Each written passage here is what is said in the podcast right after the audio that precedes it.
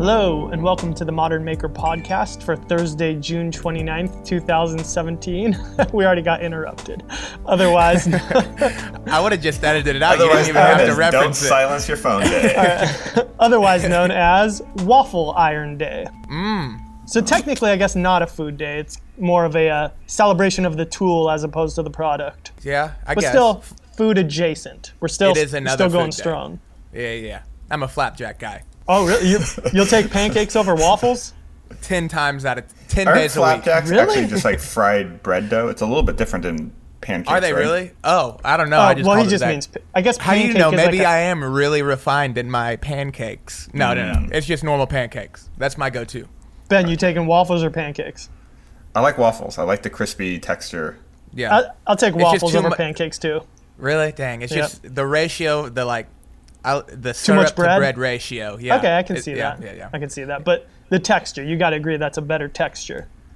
Kind of. Yeah. Good Yes. waffles are good. Good waffles are good. Bad waffles though suck so Yeah. much. That's No one ever, no one ever turned a pancake into an ice cream cone.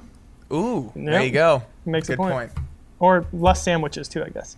Yeah. Anyway. chicken and waffles is good too. Anyways, go for it, Chris. What are you working Yeah. on this week? Hey, whoa, whoa, whoa. We got to Oh, do I'm the sorry. old. I'm Chris Salamone from Flores Furniture, and with me, as always, Mike Montgomery from Modern Builds, Hello, everybody. Happy to be here. and Ben Uyeda from Homemade Modern. Hello. All right, so since Mike already asked me, I guess I will go first. So, what am I working on? I've got actually two projects in the can now, but I haven't edited either of them yet the uh, Modern Nelson bench and then the coffee table, that first coffee table. Those are, everything's done with it. And now I'm kind of back to designing the dining room table for my, my parents, the one that I'm going to build for them. So, Very exciting. oh yeah. I still Is can't. gonna be a big one? It's gonna be a big one, yeah. It's well, it's like seven feet long, 40 inches wide. Remember, I, I think I said before. It, so the part that's thrown me for a loop is that they have a built-in kind of seating thing, so you have to be able to slide behind it. So it can't have the legs on the corners. It's got to be more like trestle style. Yep. So I've come up with a bunch of designs, and then I started kind of wandering into like Nakashima style stuff. I don't know if you guys are familiar with what those dining room tables look like, but I was messing around with doing like a plywood Nakashima dining room mm. table, and I can't decide if it's really cool or really stupid. I think it's cool. I think you should do it. Yeah, it's worth it for the experiment. Yeah. Yeah. But then now here's the other thing. So I want to use Baltic birch plywood. And so I was calling around a few places, and it's really hard to find eight foot by four foot sheets of. For oh, some because reason, it's always the project panels, huh? they like to do it in five by five. Yeah. Really? uh huh. Yeah. I, hmm, I, I can even get the five by ten really. panels Oh, wow. out here. Damn, Boston. I got to move. Specialty plywood place. Boulter's plywood. It's awesome. Yeah, I called. So just the, drive to Boston real quick, pick it up, and you're good. Yeah, I'll ship you well, one. Ben's coming out to San Francisco potentially. I'll Yep. have him. Uh, I'll have him carry it with him and Just just like up. throw it out of the plane when he's going over LA. There you go. Parachute it out to me. Have you used Baltic birch before though? Yeah, I use Baltic birch on the um, uh, the wall hanging organizer thing. Is it I would that say- much nicer than just Yeah. normal plywood? Yes, the It is. plywood lines are aw- like if you want to build anything that that emphasizes plywood lines, that's that's the plywood to go with. Oh, It, because it's it just almost no looks like gaps. skateboard plywood.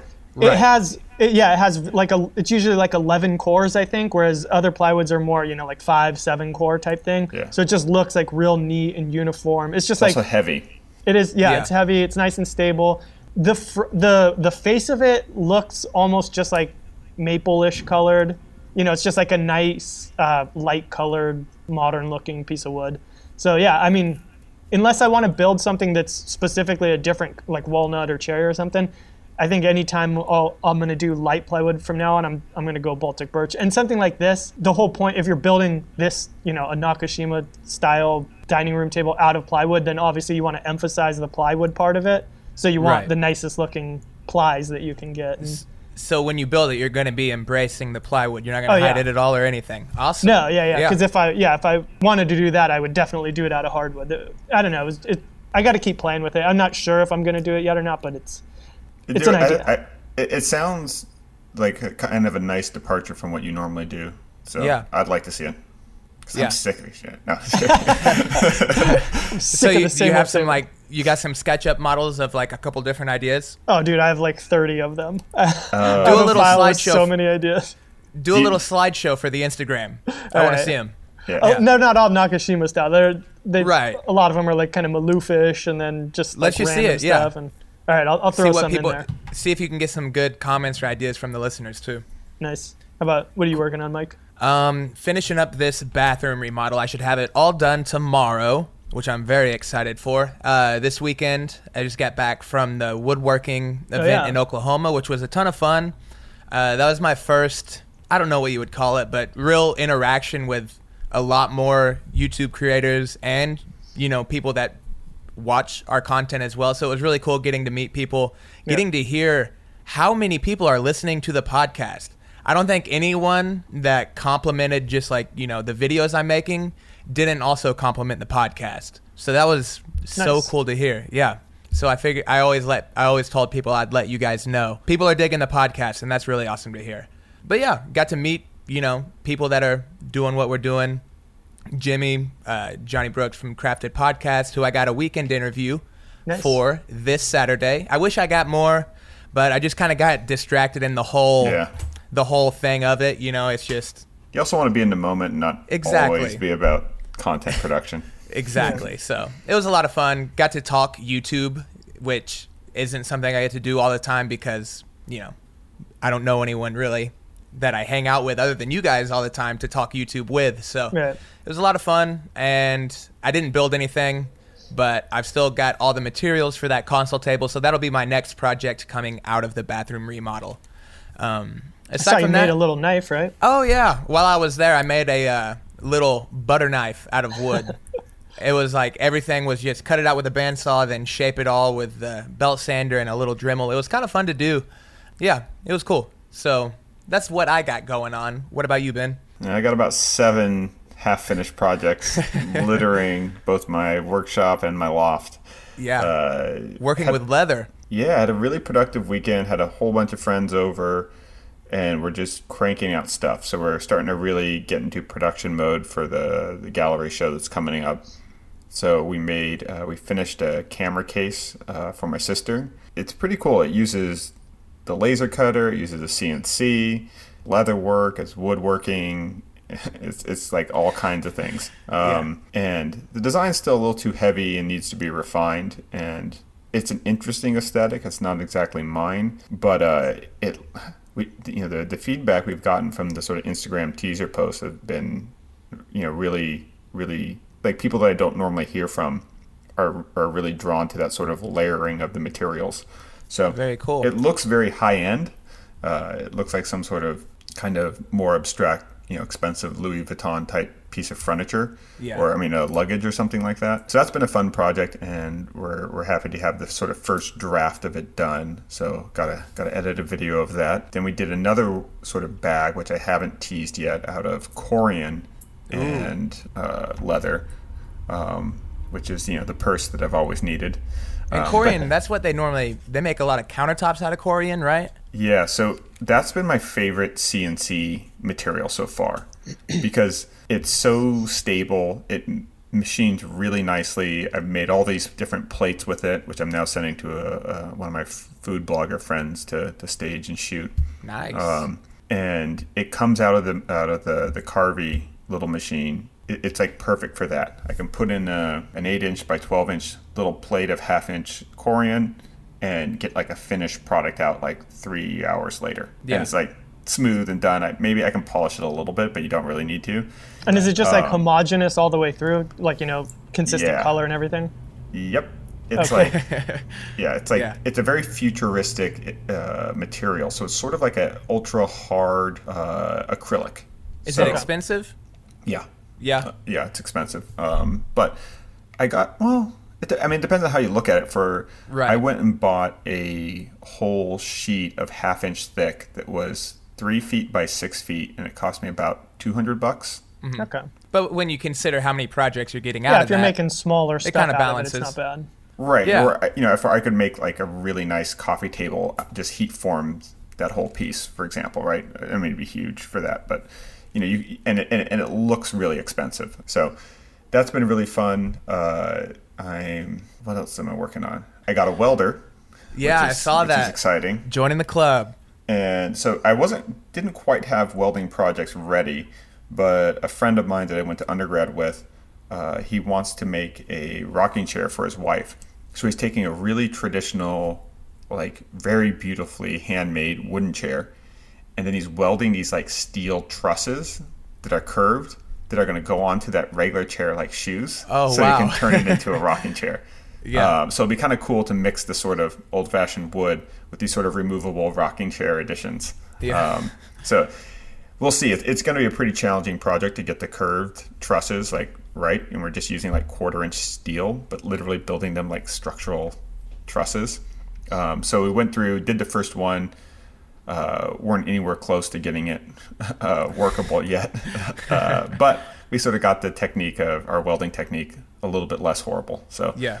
lots of half finished projects. Um, oh, and I made a frame saw. So off of a suggestion uh, that somebody, a listener gave. So last time when I was talking about making those those those benches out of those big beams, Yeah. Uh, and I was thinking, you know, I wanted to figure out another way to sort of resaw them, or maybe have a party where everyone comes over and saws on it for a little bit. Someone on Twitter sort of su- suggested that I check out uh, this company that makes frame saws, mm. and I, ne- I had never heard of a frame saw before. Uh, so go ahead, Google it. You'll see what I'm Yeah, that's about. what I'm doing. I'm gonna use Bing. So yeah, No, you're use not. Bing. No I one only use I only Bing. use Bing to find my nearest Applebee's. Uh, yeah. so but no, they're they're pretty cool looking. Right. So I made one, uh, a really janky ass one. Um so I got, bought a a bow saw, like a cheap bow saw from Home Depot, and then sort of rebuilt a new frame out of an old shovel handle and some uh, threaded rod. So I'll, I'll put a picture of it up on the on the on the Modern Maker Podcast Instagram account. I haven't tried cutting with it. I don't know if it will the blade will be tight enough, but I think with the threaded rod I can keep adjusting it to keep the blade tight.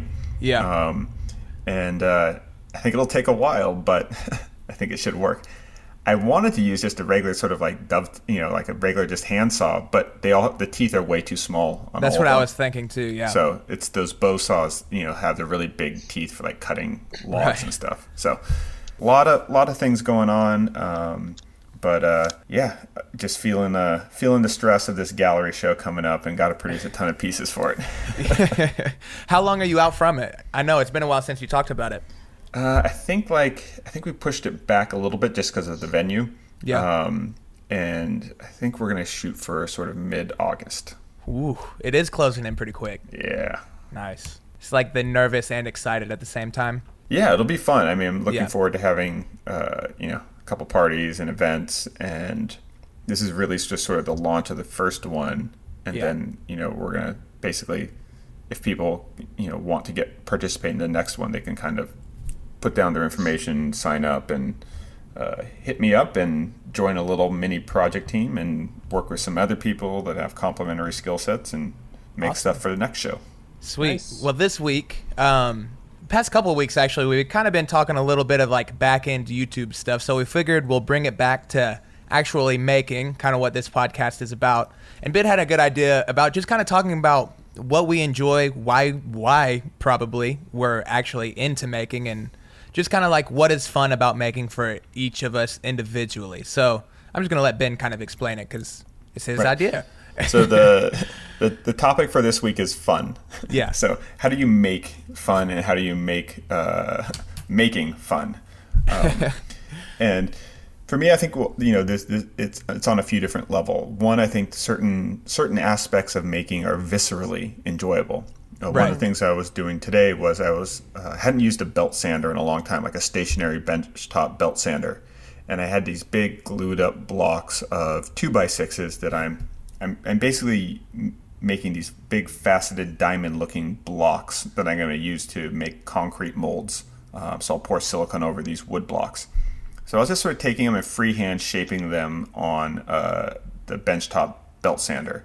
I put on like a you know 40 grit uh, belt, so it's just just whizzing right. I was about to say it is aggressive. Right. So it was just, it was fun. It was Yeah. one of the more just viscerally, tactily fun making things I've done in a while. Got Just watch out for block. those fingernails. I was on the roof deck. Yeah. I was on the roof deck, you know, just sawdust going everywhere, all over my blueberry bushes and stuff. But uh, Yeah, yeah. it was so fast. You could quickly just sort of, there was no real plan, design. I had a rough concept and I just, you know, used the tool to sort of shape it, eyeball it, change it a little bit more.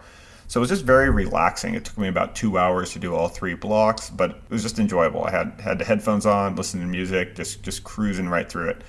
So that's one of the reasons why I sort of was thinking about this topic is there's there's a lot of things like that that are really fun. So I'd love to hear your guys' things on that. Um, but then the other thing is this more, you know, probably the more meaningful part is how it how these types of things lead to sort of satisfaction. Yeah. And you know, I, I've had a lot of different parts to my career, but the times where I feel like the greatest sense of accomplishment, they aren't like the big sort of like monetary moves or signing deals that have happened with like sort of, you know, tech or architecture firms. There's something sort of so specifically satisfying about finishing building something that you're really excited about. Right. Um, so I thought we, we would share, you know, both the the tendencies of how we enjoy these things and how they bring sort of, you know, happiness and, and fun into our life. Um, and also a few anecdotes of what were some of our what were some of our best days making. Yeah, you know, that was the first thought that I had when you brought up the topic was I was just thinking about fun. And fun is such a subjective thing. Like, you know, there's things that I might consider fun that other people would hate and vice Yeah. versa. But I think that something that actually is almost universally fun is the feeling of accomplishment or, you know, just that. And it's not the same kind of fun. It's not fun in the way of like, wee, I'm going on a roller coaster or whatever. I don't know. It's like satisfying almost. Exactly. Yeah. Yeah, it's just like, oh, it's yeah, it's just very rewarding feeling. And I think that almost that is kind of like a universal fun or thing that people interpret as fun. In fact, yeah, I- this is kind of off on a tangent, but I was reading something the other day um, about why kids like watching the same movie over and over. Oh, okay. Or like listening to the same song over and over, and it's basically because because they don't understand so many things, but when they keep seeing something over and over, they start to they start to be able to predict what's happening, and so that's like a universal form of fun Oh. is being able to predict things It's that and sense like, of accomplishment. exactly. So That's why I watched Napoleon Dynamite so much. yeah, because you know what's going to happen next, and now you feel proud of yourself. yeah. Well, yeah, it, it's interesting. I mean, that's why you know video games have are hard and challenging because th- there's there's struggle or satisfaction uh, kind of equate to each other sometimes. There, you know, there are games like Minecraft where you just kind of mindlessly build, and or games like SimCity where you're not really competing against an objective, you're, but you're kind of getting this the joy of making. But I would say there's probably more cases of games where they're like specifically challenging, either with strategy or with like physical dexterity. Yeah. What I think about what's interesting about sort of uh, uh, making and stuff is that you, if you take on challenges, you can kind of get both. You can get both kind of the SimCity kind of Minecraft fun of like just seeing stuff come together, but you can also get the sort of overcoming difficult challenges kind of thing. Yeah, I, I think struggle is, you know, the, the right kind of struggle is enjoyable, um, especially the ones where you, a lot of the things are under your control. And I think that's why people, you know, I, I've talked, I've had friends that love playing video games and they worked hard at being good at video games, but they didn't work hard at like anything else in their life. And it was just like, and I think it was because they got more satisfaction because it was a controllable, defined world where they felt like the real world was just so many random things were happening they just get discouraged and give up i think when you when you sort of are putting together the right type of project for your skill set it's it can be the same way you get Right. to sort of define the world you get to sort of define the expectations and as long as you're not in a hurry or you know doing it for a client you get to sort of set the rules for the game and then play it out. And for that little moment, if you have everything that you need and you don't need anybody's help for it, you can kind of uh, uh, struggle, but in a way where you kind of know all the aspects of struggle. So it kind of, when I have a day of making, it's a much simpler day than it's a day of sort of business where I'm like talking to brands and working out a deal, uh, talking to my, my lawyer or my real estate agent about, you know, property and zoning and all those things. All those things have frustration because it's like a lot of trying to figure out what other parties are doing. The days where I just know, okay, there's a few sheets of plywood in the workshop. I got the tools, the batteries are all charged. I got a new audio book or something like that that I'm into, and it's like my whole day is defined. Yeah. And I know there'll be things that come up, but I can just like just crush the work and just like I, I, afterwards I feel great, even if I don't finish or I go way behind. It's just it's just a very peaceful thing because I'm sort of defining the struggle that I'm going to go through. Let me ask you guys this. Think of a bunch of people that you know and say that you could set aside like, you know, a day or two with each of those people and you said, "Okay, what's something that you would like to have or that you need and we're going to build it." Do you think that almost all of those people after the fact would think it was fun? Um, I think it depends on what you're doing. As long as it's not too complicated, um, to where they're set up for success. Because I think a lot of that enjoyment, especially with making, is having a project actually come out after you've spent six hours, three hours, eight hours working on something. Right. Um, to spend all that time and then have it just not look good or not be functional, then Right. it gets to where it's like discouraging, and that is the antithesis of fun. So, you know what I mean? It's kind of that uh, Yeah. that dynamic is, I think If it they're- depends on the people too. yeah, very true. Right. Yeah. Like some of my other designer friends, uh, it would be we'd be more fun if we were all hanging out together building three separate projects than building one project because they all Mm. have like really strong design ideas, and then it's constantly sort of a compromise, being nice, Right.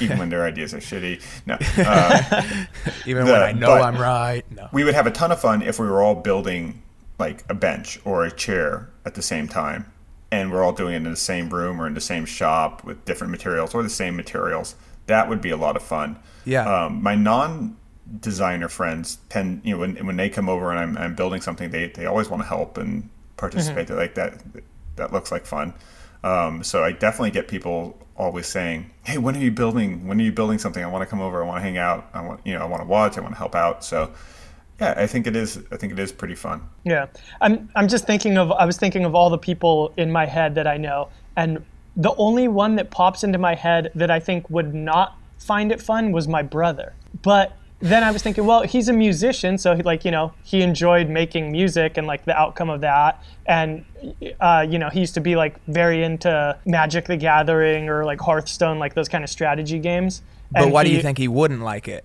I think that I don't know. I just think he would have no interest in it. So like it would have to be maybe if I could find that project that he would really like, but I don't know. I just see him being very uninterested in it.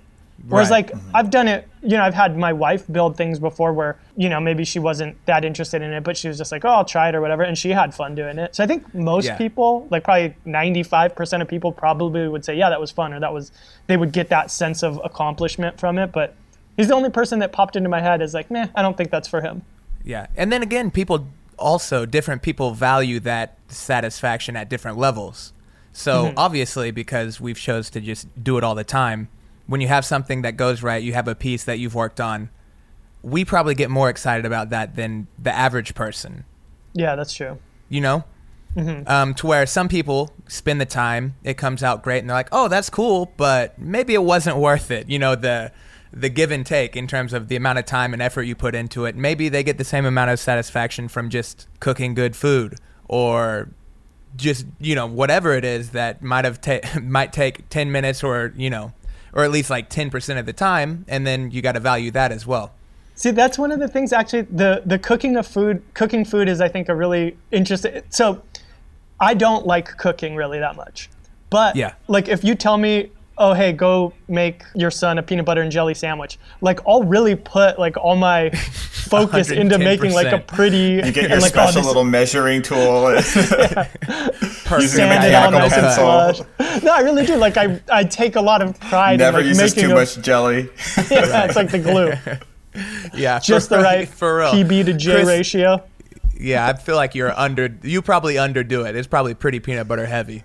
It, oh, I, I definitely, uh, I, I would definitely put more peanut butter than jelly. That's the But way keep to do going. it. Sorry, I'm No, derailing I, I'm just saying, like, I would, I would take a lot of satisfaction in being like, I'm going to make the prettiest and best tasting peanut butter and jelly sandwich.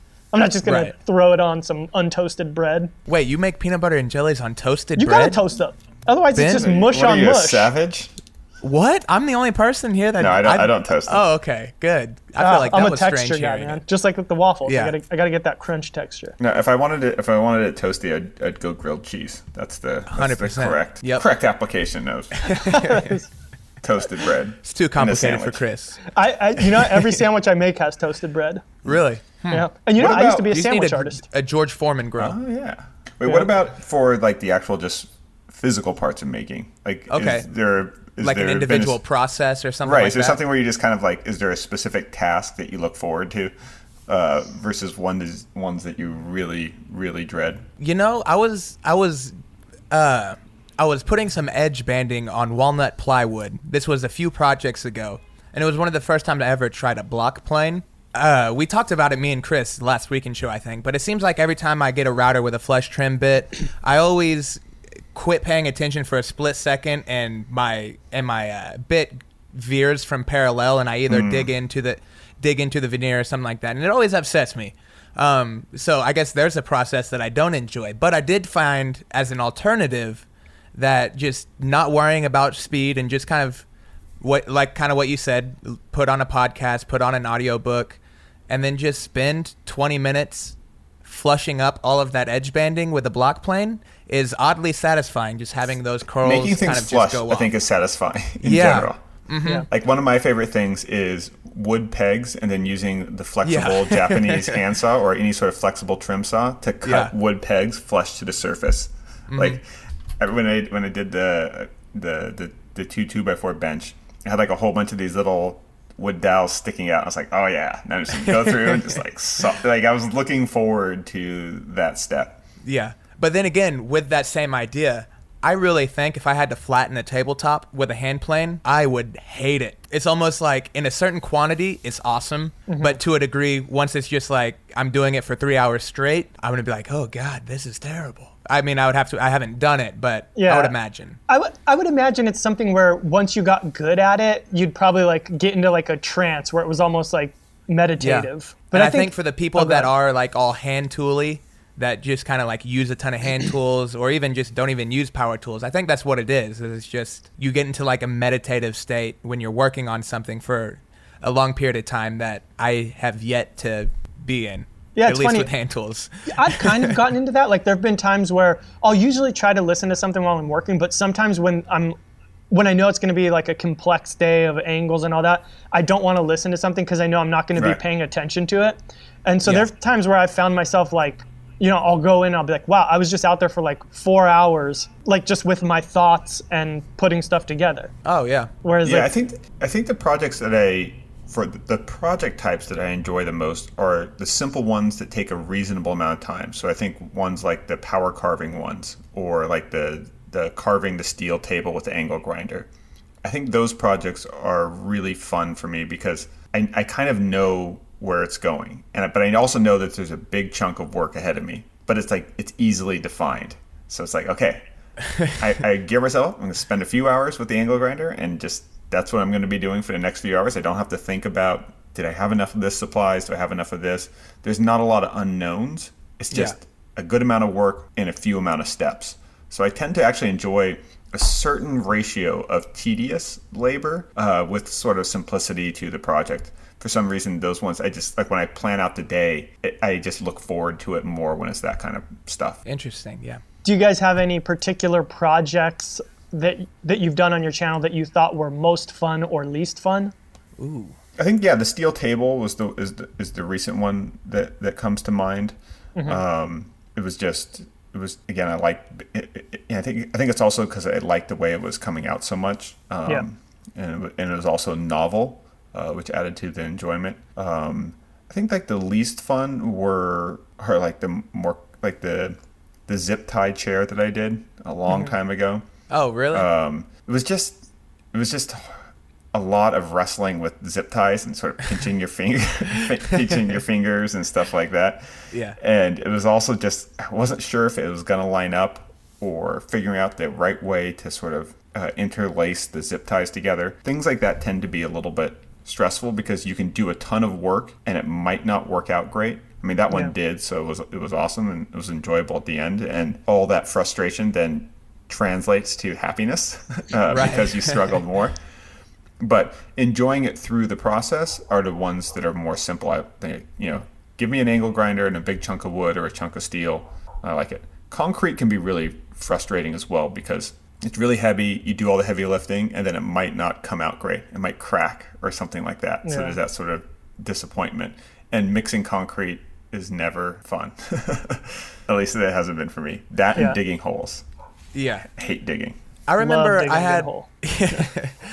I remember I did a doghouse video probably about I don't know, eight Oh, yeah, months the ago. podcast, yeah. Yeah, my most recent one, and I built that one with a friend. He he had a dog, or he got a dog, and was like, "Hey, do you mind helping me with the doghouse?" I said, "Yeah, as long as I can film it and put it on my YouTube channel." Yeah, and I remember that was really fun having someone in the shop that doesn't build things a lot. He's not like completely new to tools, but you know he doesn't have a ton of experience.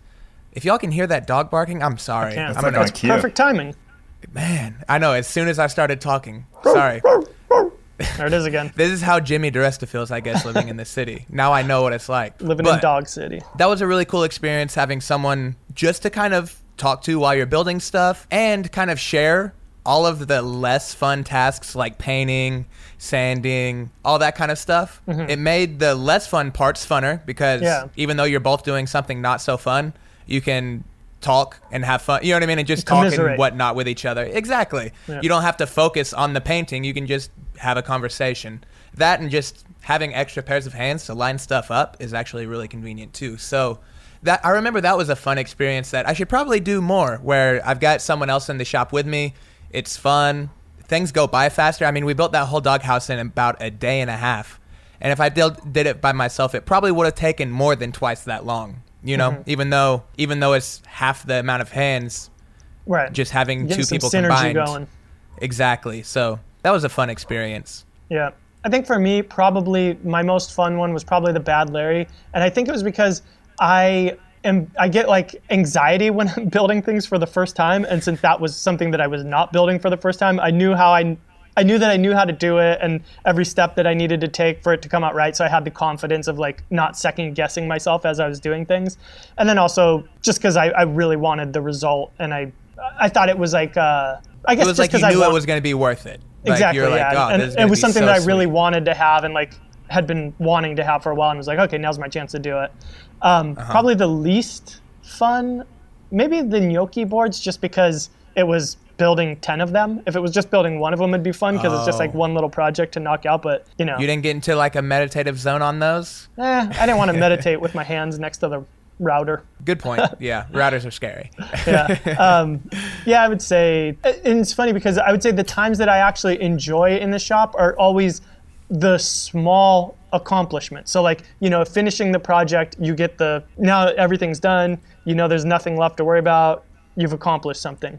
But, like, at the end of each day, being like, okay, I knocked out all these pieces that I needed to knock out, and then, like, just putting everything away and like seeing them sitting there on the workbench and having that like mini sense of accomplishment like you know we finished stage one or something and now i got three more stages to go until everything's done. Those are the parts that i enjoy but when i'm actually like doing things i'm always just worried about messing them up so i, I don't get the time to enjoy it.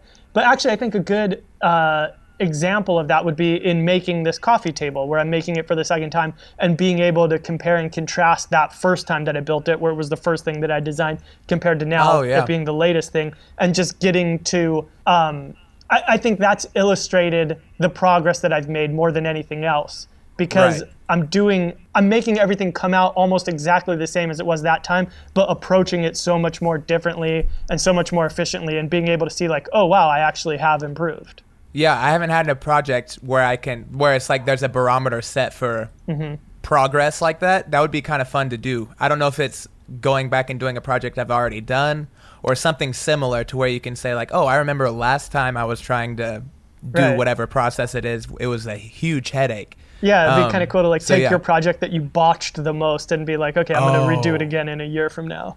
I mean, you know, I just don't botch anything though. I'm just too good. Too Yeah. good. What what uh what would be some tips that you would give to people if they had sort of frustrating experiences with making something? And you know they, they like the idea of this as sort of a hobby or pastime. Uh, are there any ways that you can approach making to make that will make it more fun? Simplify. Um, instead of trying to build, I don't know, something crazy on your first few projects, figure out. So, for instance, a dining table I made a while back. It's just a simple dining table with hairpin legs. Instead of going through the process of making some kind of crazy solid top where everything's like doweled or dominoed or something together, I said, how would somebody that's building one of their first few projects go about being able to build a dining room table that you can't tell is made with a really, really simple construction method. So instead of doing all that stuff that I just said, I built a really simple frame for the tabletop to sit on top of, to mm-hmm. where all the slats.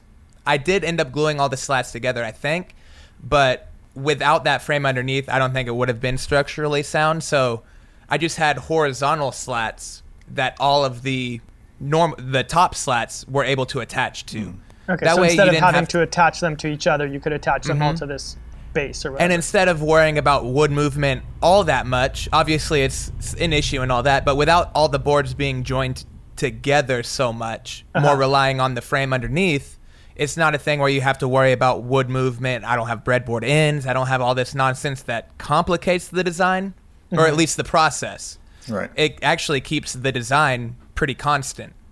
Uh, visually, things don't change, but it's just the method of building it changes. So, I think that's big whenever you're first getting started. Is just how do I make less headaches through the process?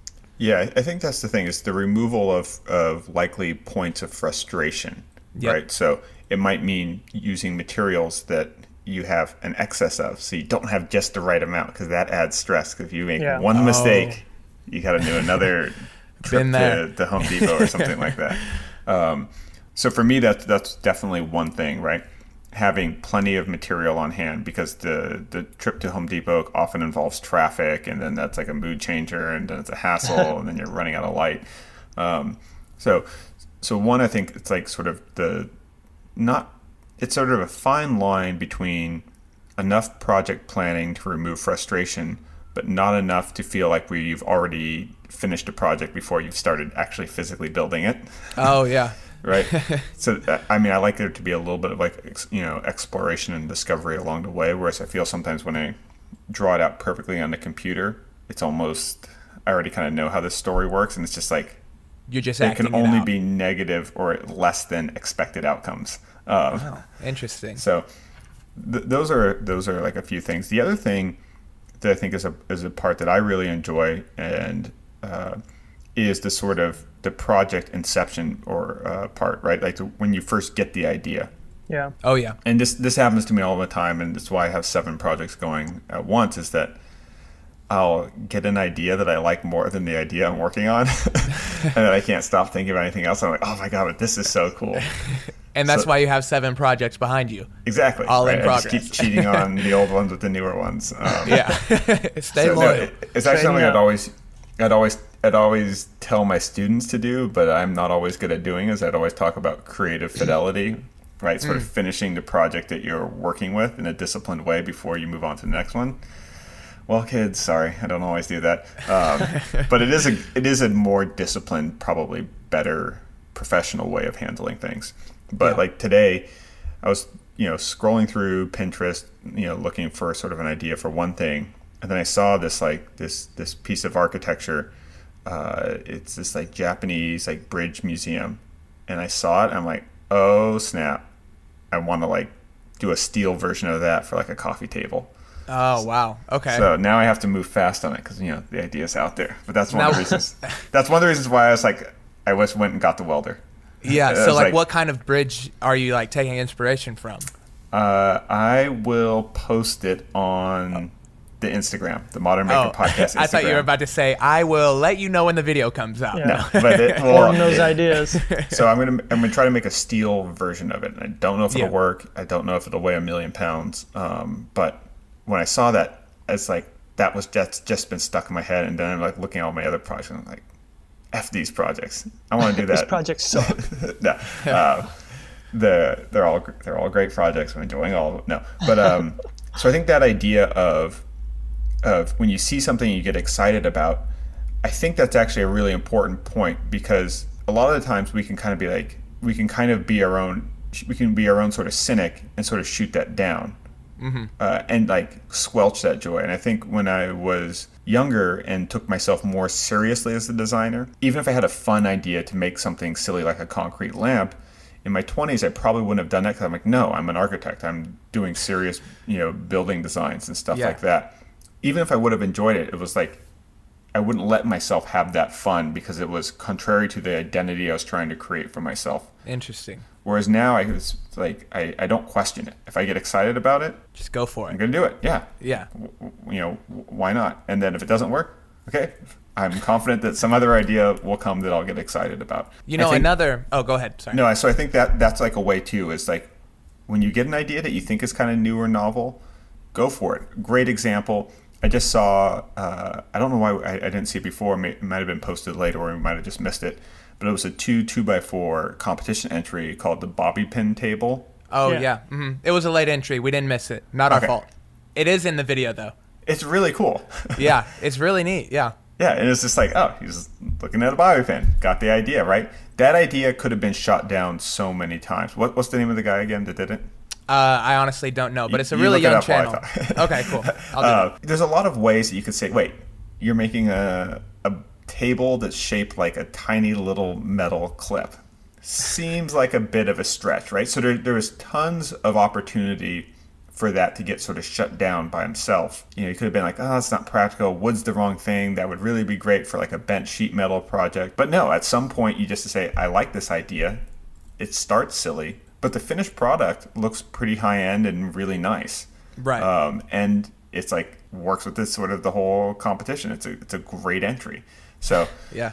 it's Yeah, uh, the guy. Uh, the guy's name is Kevin uh, Larouche. Larouche. I don't know exactly how to say it. Like a Um, but LaRoche. probably not that one. yeah, but uh, if you go to his YouTube channel, he's got uh, three project videos up right now, and I think they all kind of demonstrate a little bit of what we've been talking about today. So there's the bobby pin coffee table where you find uh, a specific source of inspiration and you just kind of go with it. But another really cool project that he has is uh, the title of the video is DIY gravel toothbrush holder. And I remember seeing this video came out a week or so ago. But he made toothbrush holders by just getting little pieces of gravel and then essentially making toothbrush holder cups out of them. And it was just one of those. An, it was just like another. Ooh, I wonder if I could put these rocks together and make a cup out of it. So he did it, and it came out looking really, really cool and really unique. right. Um, so I think Yes. I mean, I'm just Some- sometimes it. it's really good just to suspend certain parts of judgment, right? Like, Yeah. Like you get the initial idea, and before you kill your own idea, being like, "That's stupid. Who would ever want that? No one's. It's a waste of time." Let the internet do that part. It's really, really good at yeah. you can sort of you do want to apply sort of critical thinking in terms of how you do it not all the reasons necessarily why you shouldn't um, Right. save those for safety and you know things like that um, but i think that's another really fun part is just sort of like when you're looking at magazines or ideas and they don't even have to be re, you know related and just sort of you know letting your your your mind when it does sort of ask a question just listening to that question and being like could i do that? Well i don't know. Well maybe i do this. And on the flip side i think it can be frustrating when you're really too aggressively trying to look for inspiration. When Oh, you're yeah. like I, I- you know i think that can be really challenging for people. They like, i want to make a project. And i think this often ha- ha- uh, happens when people are specifically trying to look for an idea that'll build them an audience on, on some sort of social media. I think it can get really frustrating um, but when you make it just about the joy of making and letting your own randomness let you make the things that you make unique i think it can be a lot of fun And then, unless you guys have another idea or another kind of uh, topic thrown off of the whole idea of fun, uh, I think here's like a decent one to close it out on is the idea of doing something that is obviously not too complicated, but something that just serves a need that you have. Yeah. If you want to talk Yeah. about something that like fuels that satisfying, fun want, uh, I think that's a great way. So in this bathroom model, this was an instance where I just didn't realize the fix was so simple. It's got a low shower head, and that sucks so much. Yeah. The shower, that's like the worst thing in the world where you got to crouch under it to Yeah. like wash your hair. But doing just five minutes of internet research, I had no idea they make these little S pipes. They obviously don't look as good as if you were to make a new outlet in your shower, whatever you want to, whatever that's called. But not a plumber, not trying to like flood the whole house. So I went with the simple route. And you want to talk about just it took 10 minutes to do, but the impact that that's going to have for now until I'm no longer using that shower, that's 10 times more useful than just building something for the sake of building. Um, Yeah. Just having something where it's like, I have that r- like reward payoff every day I take a shower. Yeah, that was actually take actually a shower one, every day wow sometimes I try. yeah. I try. That's a clean dude.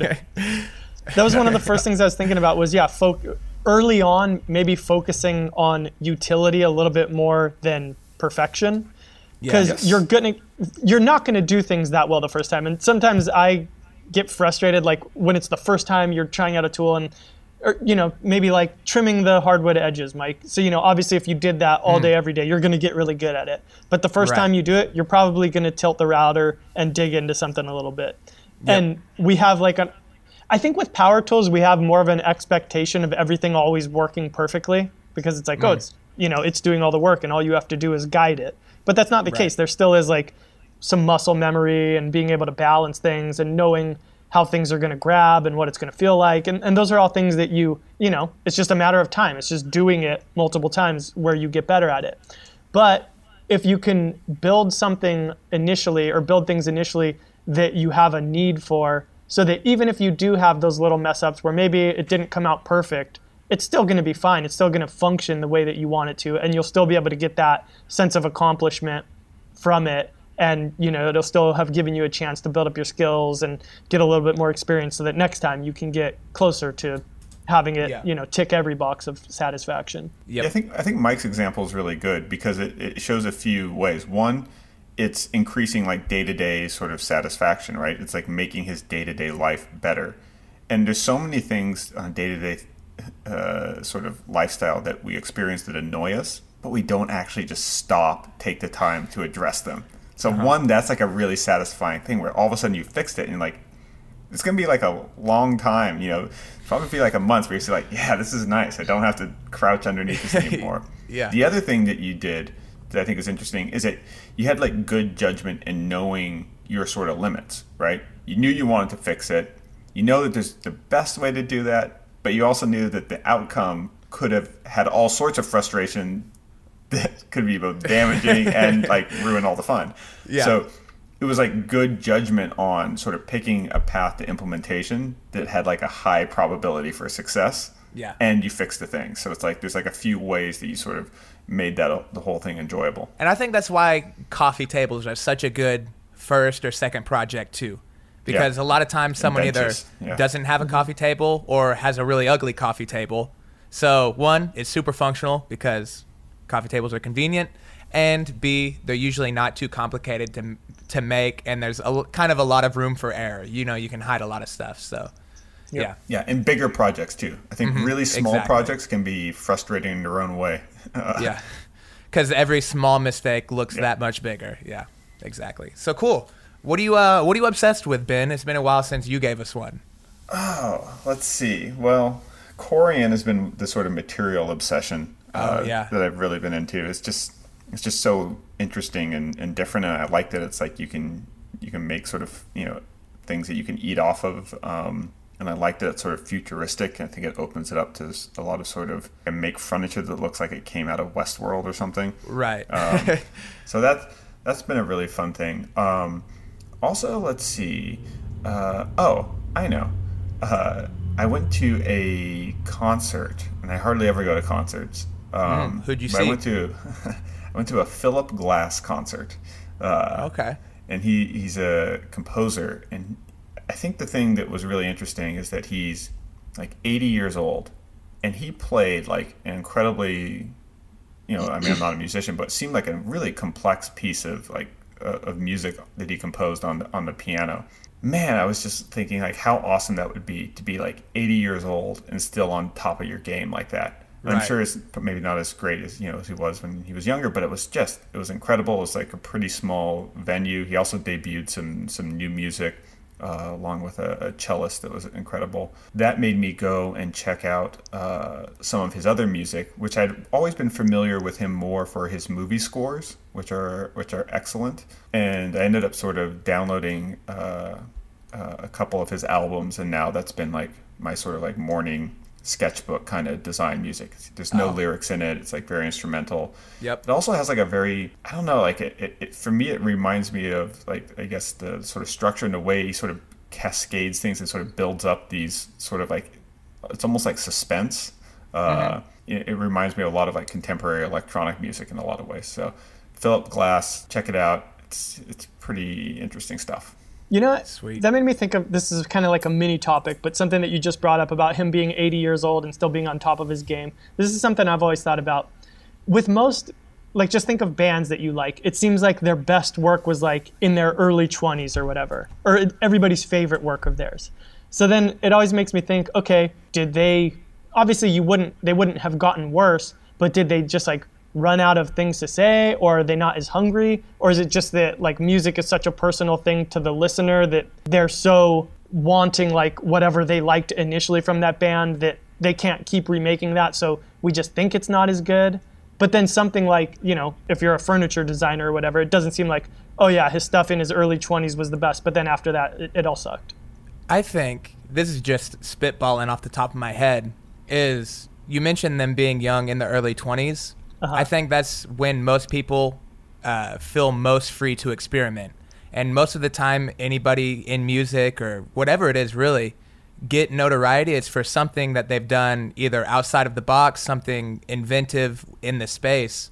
Whereas maybe if it's a professional musician and they make a couple albums and they do really well, people think that maybe that's all people want to hear from me.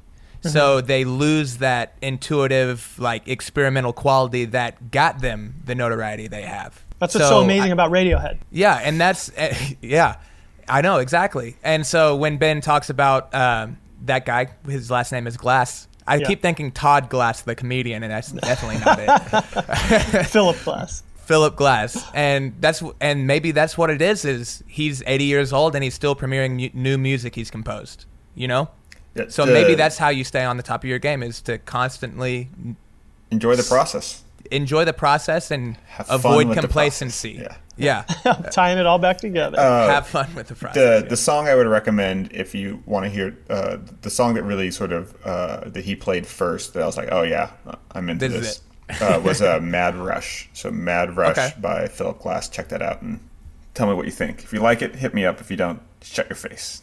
Don't tell me, shut your face Chris. I'm uh so lately my kid has been watching a lot of a YouTube channel called Nerdy Nummies, which it's it's a pretty big channel. It's got like eight million subscribers, but it's Yeah. actually pretty cool. So she makes like cakes and Oh, okay. di- different treats like that. So it's a, a baking show basically, and a lot of them will be based off of like different video game characters or sci-fi movies or, or kids movies. Um, but like it's cool because the stuff that she makes is actually like super good. Which I don't know why you wouldn't think it would be. Obviously she's got a huge channel, but so like you've made some nerdy nummies yourself. we haven't made any. We've just been Oh. watching them. But it's cool. I like I like that he's watching that because it's kind of like what we were talking about, just that whole like you know making food or building Yeah. furniture, or whatever. It's still making stuff. So it's cool to see him watch something that's like a craft and and he's interested in it and he's already like wanted to like last week he got an obsession with making this it was terrible but he wanted to get warm milk and cold milk and then you combine them and then you cut up a banana and put it in it and then you stick it in the freezer so Oh, just like yeah. yeah so just to like see that spark of like oh they're making stuff i can come up with something that i'll make Did you Yeah. make it? we made it and he took like two drinks from it and he pretended that it was good and then he didn't touch it Yeah. That old that old not warm, not cold milk banana thing. yeah, for real. Not, not great. I know. It's I love the combination of warm It's and about- cold milk. So it's it's, about like as uh, good as a as a peanut butter and jelly sandwich on toast. Hey, that's the best way to eat a PB and J. Actually, when I was little, I I'm remember gonna- one time I made uh, well two. I had two terrible inventions, culinary inventions. There was watermelon turnovers I tried making with my great grandma. Those did not work Mm. because watermelon pretty much just like disintegrates in the heat. And then I, for some reason, I thought I always used to think when I was little, and if I was cooking something, it was like I was a scientist. So I made a Yeah. quesadilla and cut up apples and put it in it, and it was not good. I believe it. That's weird. How about you, Mike? Um, mine is going to be very simple. It's a discovery from today. Hashtag not a sponsor. I hope they are at some point because I use enough of their products. But uh, Minwax makes a stain called Provin- Provincial. Provincial. Um, I don't know how you actually pronounce that. Uh, Like a province? yeah, like prov. Yes, I know. I feel so stupid not being able to say it, but provincial, provincial is how I would say it if I were to say it. Um, which I am saying it. Um, looks great. don't know why I haven't been using that. I think anytime I'm going for a darker stain, I've used the dark walnut. I've used the special walnut. Um, I've used Okay, the, so it's like, a stain? The, yeah, yeah, yeah. It's the Minwax, just Oh, so normal yeah, that stain. makes sense. So it's like it means Sorry. yeah, like sort of like a country or region kind It of like is, small yeah. area. It looks just kind of like anytime you think like modern farmhouse or kind of like you know that uh, Fixer Upper that show on HGTV. It's very farmhouse chic kind of thing. Yes. modern. Yeah, yeah. It's it's kind of just like it doesn't go too far in any one direction. Um, so yeah, I think that's kind of my like new go-to stain anytime I want to stain something darker. Even though a couple weeks ago we just got like we were just going on a rant about putting natural finish on everything. yeah. Yeah. Um, there's, there's a really cool stain. It looks really great. So I think I'm gonna use it quite a bit in the fu- Sh- future. shout out, shout out to Minwax. I use a lot of their stuff. Yeah. it's great. I like their polyacrylic. Uh, Yes. for like a low VOC clear finish, and And I using used it on any light wood because Yeah. it doesn't amber. It doesn't yellow things. And I used their wipe on poly recently, and to great success. Oh yeah, on that bench. It, it came Yeah. out, yeah, really, real nice product. I'll probably use that more and just uh, enjoy the fumes. It's a little more, it's a little more nasty than the polyacrylic. Yeah. It's just nice that it's a relatively quick finish, but it like it's a relatively, I mean, uh, like sturdy finish, whatever you want to say that word Yeah. is. But it doesn't take too long. It's kind of like the trade-off is there. It's worth it. Nice. Good stuff. This podcast endorses Minwax stuff. Yeah, I think But so. they're not a sponsor. Yeah, but I also like Watco. Danish oil is great, and Rust-Oleum makes good products as well. But you know what Haven't you used- never want to do with your Danish oil, like with the Ooh. rags uh, from it. Oh boy. Let's hear it. Uh, Bundle them up in a trash can. the my housekeeper like accidentally threw them all in with like uh, normal clothes in the laundry. Oh, no! so like I go and I put on a shirt. I'm like, why does this like t-shirt smell like Danish oil? Yeah, uh, it's my everything. new scent. yeah, and it like took forever for it to get out. It's like the Oh, red yeah, sock. that's rough. yeah, exactly. The red Yeah. sock and all your whites. Yeah. Awesome. Well, you guys got anything else for this week? No. Awesome. Well, if you enjoy the show, haven't given us a review yet, I'm starting to wonder if you ever will. Uh, we would really appreciate you it hate still. us? yeah. Quit withholding. Yeah. We're doing good, though, in the results. You know, I kind of looked at them the other day, or in reviews, I said results. But in terms of quantity and quality of the reviews, really impressive. We're sitting it with a five star overall. So thanks a lot Boom. to everyone that's given us a review. Uh, anybody that's given us topic suggestions and questions, keep them coming. And I think that's about it, right? That's it. Awesome. Well, we'll see you guys next week. Thanks a lot. Bye. Bye. I was waiting for you guys to say bye. Y'all were waiting on me. Later.